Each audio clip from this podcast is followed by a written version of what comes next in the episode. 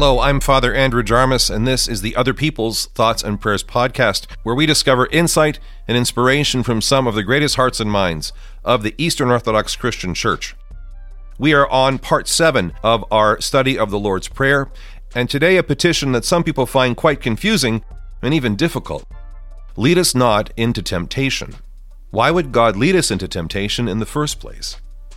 Commenting on this petition, St. Cyprian of Carthage said, The Lord of necessity admonishes us to say in prayer, and lead us not into temptation, in which words it is shown that the adversary can do nothing against us except God previously has permitted it. Thus, all our fear and devotion and obedience may be turned towards God, since in our temptations nothing is permitted to evil unless power is given from Him. And this represents a very Semitic understanding of life in the Jewish, the Semitic worldview, if something happens, it's happening because God is letting it happen. And how this plays out in our spiritual life with sin and temptation is the fact that God gives us what we want. If we want to live a life of sin and a life that is preoccupied and obsessed with toxic ways of thinking and behaving, then God will allow that to happen.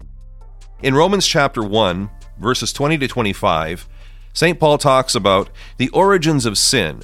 And in this passage, it says that people became futile in their thoughts, and their foolish hearts were darkened.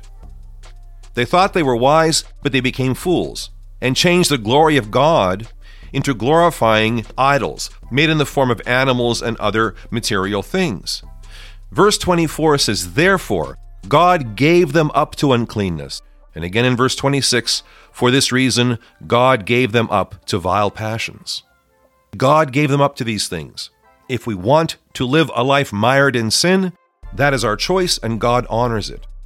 C.S. Lewis said, There are only two kinds of people in the end those who say to God, Thy will be done, and those to whom God says in the end, Thy will be done. We get what we want. So again, this relates to thy will be done. I don't want things done according to my will, which is under siege by my obsessions, compulsions, and addictions. Instead, I seek God's will to be done in my life. So, lead us not into temptation is a way of reaffirming our desire to live a godly life. That what we want more than anything else is the clarity and the peace and the firm foundation of a life following the will of God. This is what lead us not into temptation affirms. And this is another one of those prayers that has a commitment attached to it, because if we are going to say, lead us not into temptation, then in my life I have to engage actively in the struggle to lead a holy life, hearing the will of God and keeping it every day. Let's wrap up today with a prayer from the Ancient Faith Prayer Book that involves a situation where it's very easy to be led into temptation. This is a prayer before using the internet. Be the helper of my soul, O God, for I walk in the midst of many snares. Deliver me from them and save me, for you are good and you love mankind. Amen.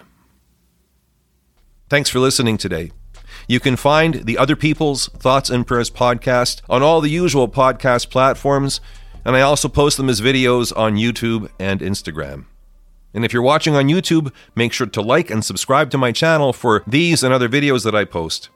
Again, thank you, and I hope you join me next time for more other people's thoughts and prayers. And until then, take care and God bless.